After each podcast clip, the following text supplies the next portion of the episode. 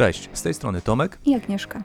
Witamy Was serdecznie w podcaście Hansei Talks, w którym chcemy poruszyć tematykę zwinnego ogarniania projektów i produktów oraz pracy z zespołami deweloperskimi, czyli Scrum, Agile i nie tylko. Witamy wszystkich słuchaczy naszego podcastu. Witamy serdecznie. Dzisiaj mamy dla Was wyjątkowego gościa. Gość specjalny. Zaprosiliśmy Karinę Człopińską, e, która pracuje w firmie, która jest software house'em. Cześć Karina, opowiedz nam coś o sobie. Kim jesteś, czym się zajmujesz? No dobra, to tak jak wspomniałaś, e, mam na imię Karina, pracuję w, w gdańskim software house Neoteric. E, w IT pracuję już około 4 lata. E, w tym czasie pracowałam jako Agile Project Manager, później jako Scrum Master, a obecnie pełnię rolę lidera Scrum Masterów, lidera działu Delivery. Mm, w zasadzie od początku pracuję w takim zwinnym środowisku, stąd też ta zmiana z PM-a na, na Scrum Mastera była możliwa i teraz cały czas kontynuuję swoją przygodę ze Scrumem, prowadząc już tak naprawdę innych Scrum Masterów jako ich lider. To, co nas interesuje w dzisiejszym odcinku bardzo, to to, czym różni się Scrum Master, który pracuje w Software House, od Scrum Mastera w takiej mm, firmie, która wytwarza swój własny produkt. Jakbyś mogła scharakteryzować te różnice? Pewnie. Wydaje mi się, że to akurat bardzo zależy tak naprawdę od firmy, bo są różne software house'y, są różne firmy produktowe, ale w moim przypadku widzę głównie takie dwa obszary, gdzie te różnice występują. Jeden dotyczy tego, jak często Scrum Master zmienia projekt i zespół oraz produkt, który zespół buduje, a drugi obszar jest związany z product ownerem, z rolą product ownera. Zacznę może od tej kwestii product ownera. E, w Software House bardzo często jest tak, że product ownerem jest osoba ze strony biznesu, czyli krótko mówiąc od klienta. I czasami zdarza się, że jest to nawet na przykład tak, CEO startupu, który jest klientem dla tego software house'u.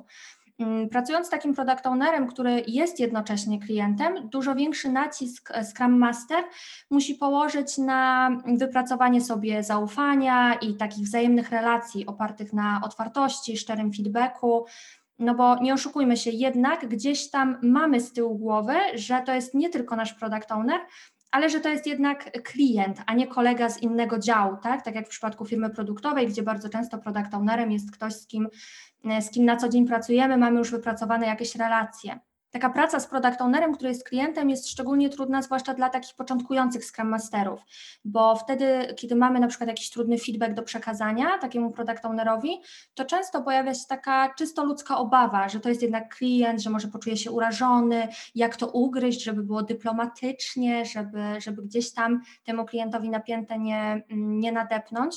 E, oczywiście tacy bardziej doświadczeni Scrum Masterzy, którzy pracowali już z wieloma e, product ownerami, którzy są też też klientami już pewnie tej bariery mm, nie mają i wiedzą, że to jest tak dla dobra klienta, jeżeli dajemy mu feedback, ale dla tych początkujących może to być trudna kwestia.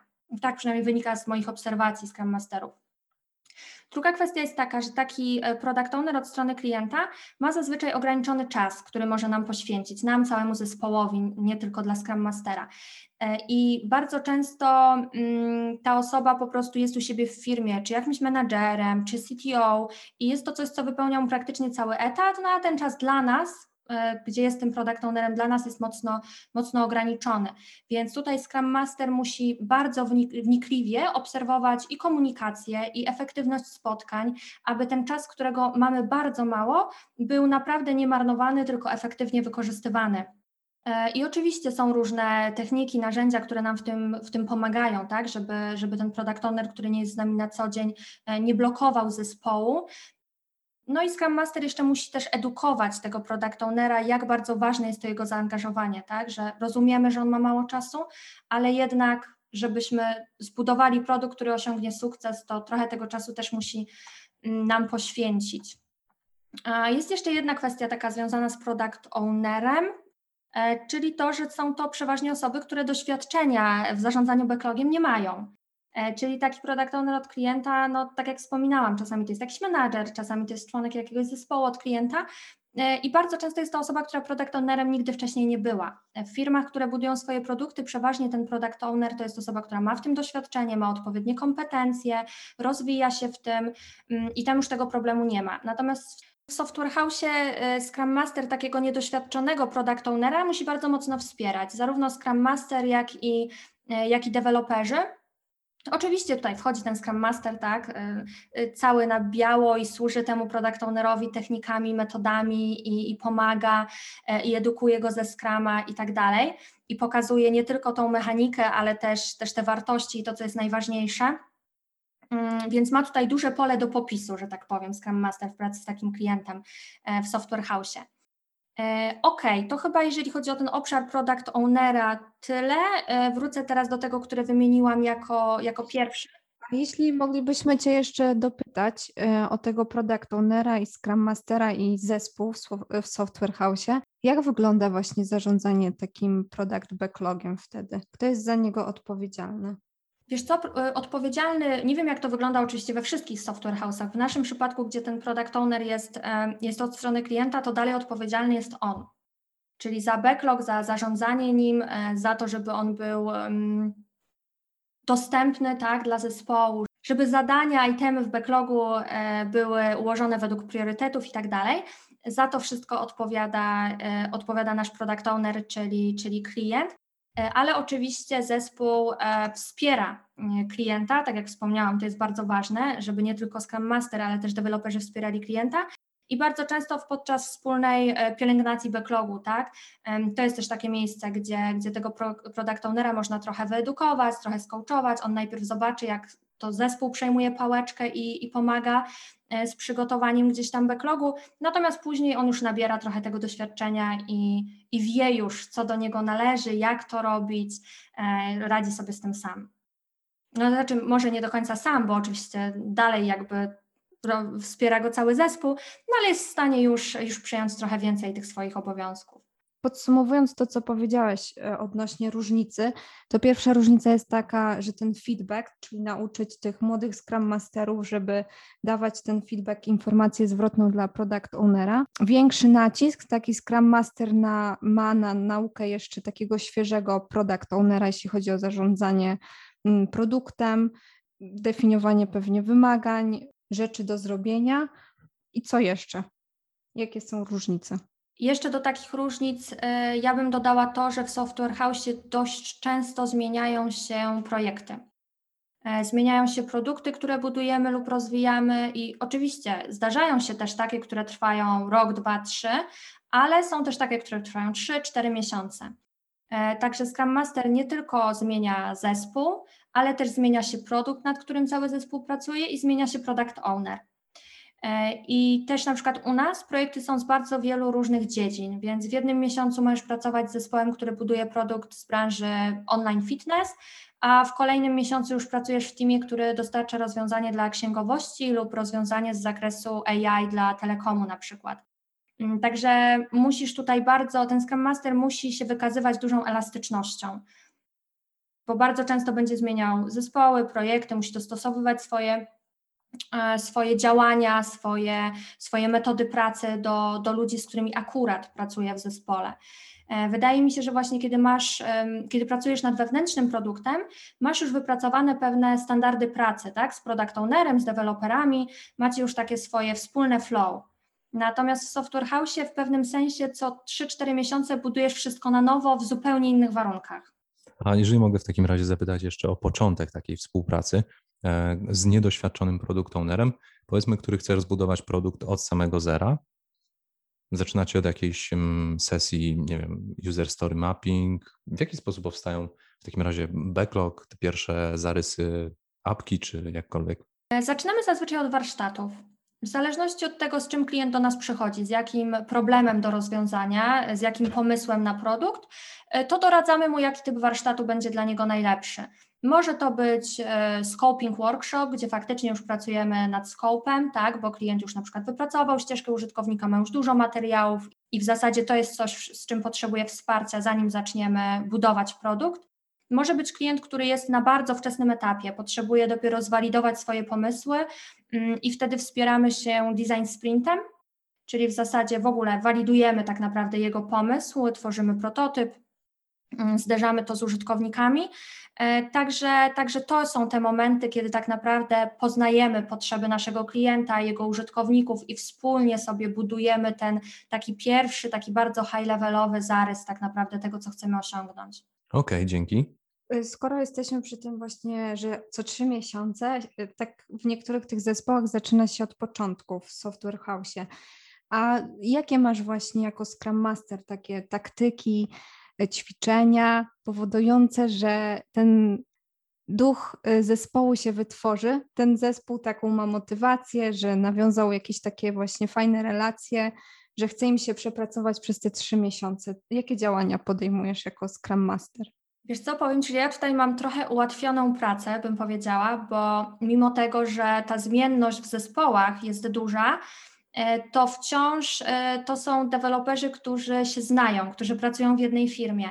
E, nie wiem, jak to wygląda właśnie w innych software house'ach, ale my bardzo stawiamy na bliskie relacje, takie też nieformalne, więc mimo, że nie pracujemy w jednym zespole, to dobrze się wszyscy znamy. E, oczywiście teraz w czasach pracy zdalnej utrzymywanie tych nieformalnych relacji jest trudniejsze, e, ale dalej staramy się wymyślać różne inicjatywy, żeby, żeby je podtrzymać. E, I to też, że się dobrze znamy, pomaga nam na przykład już na etapie tak naprawdę dobierania zespołów, tak?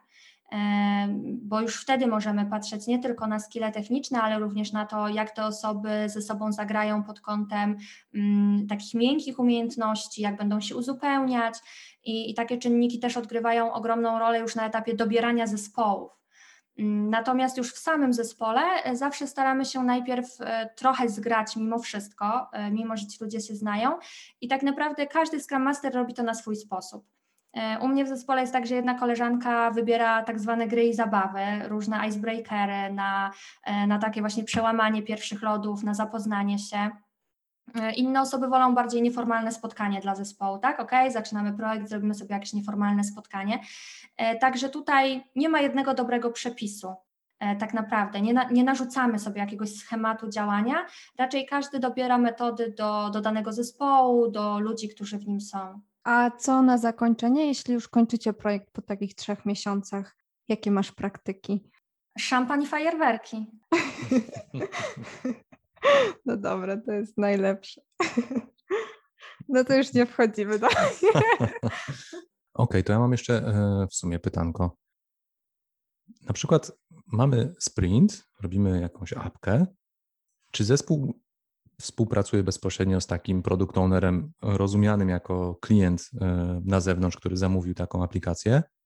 E, zespół e, współpracuje z nim bezpośrednio, czy kontaktuje się właśnie na przykład przez, nie wiem, jakiegoś Scrum Mastera, jakiegoś kogoś po waszej stronie?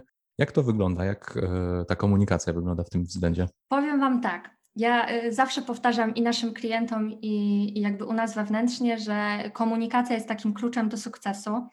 E, także uważam, że bezpośrednia komunikacja jest bardzo ważna i tak naprawdę nie wyobrażam sobie bez niej współpracy. E, I zarówno deweloperzy, jak i Scrum Master komunikują się bezpośrednio i z klientem, i z zespołem klienta, jeżeli jest też jakiś zespół e, po jego stronie. Mm, bo tak naprawdę uważam, że nie ma sensu robić głuchego telefonu. To, to prowadzi do jakichś takich komunikacyjnych nieporozumień bardzo często. No i oczywiście to jest rola Scrum Mastera, żeby też nad efektywnością tej komunikacji czuwać. Jeżeli gdzieś zauważy potencjalne nieporozumienie lub czuje, że dwie strony inaczej rozumieją jakieś zagadnienie, no to powinien dążyć do, do wyjaśnienia sytuacji i do takiego mm, naprostowania tej komunikacji, żeby mieć pewność, że, że wszyscy się rozumiemy i, i nie ma między nami tutaj jakichś, e, jakichś różnic. Staramy się w naszych e, podcastach pomagać również osobom, które zaczynają swoją przygodę mm, ze Scrumem, na przykład w rolach e, typu Scrum Master i e, tym podobne. Co byś poradziła osobie, która jeszcze nigdy nie pracowała e, w Software House? Co byś doradziła takiej osobie, która chce jako Scrum Master zacząć pracować właśnie w, takim, w takiej firmie? Mhm. Ja ogólnie uważam, że, że zaczynanie w Software House jest, jest naprawdę bardzo dobrym pomysłem. Czeka tam na, e, na, nowo, na nowych Scrum Masterów, na nowe osoby wiele wyzwań, ale takich oczywiście pozytywnych. To działa na plus, bo, bo mogą się bardzo wiele nauczyć. Jeżeli chodzi o takie umiejętności e, techniczne, to na pewno ważne są podstawy, tak aby móc swobodnie rozmawiać z zespołem, Jeżeli, e, jeżeli ktoś ma już na oku konkretną firmę, to może sprawdzić, w jakich technologiach pracują, zrobić jakiś taki minimalny research. Mm, Na pewno przydatne jest też swobodne poruszanie się po narzędziach typu Jira. E, Oczywiście każda firma może mieć tutaj inne standardy, ale znając jedno tego typu narzędzie, mm, bardzo, mm, bardzo łatwe jest już później przestawienie się na inne, bo one są do siebie dość podobne. Natomiast jeżeli chodzi o takie e, rzeczy miękkie, to na pewno bardzo ważne jest to, żeby nie bać się pytać. Jeżeli czegoś nie wiemy, to, to nie ma w tym nic złego i trzeba po prostu śmiało pytać, bo wydaje mi się, że najgorsze, co możemy sobie zrobić, to wstydzić się e, zadać pytanie i w ten sposób hamować swój rozwój. Jakby żyjemy w niewiedzy że, albo w poczuciu, że wydaje nam się, że może wiemy. Nie jesteśmy pewni, to pytajmy.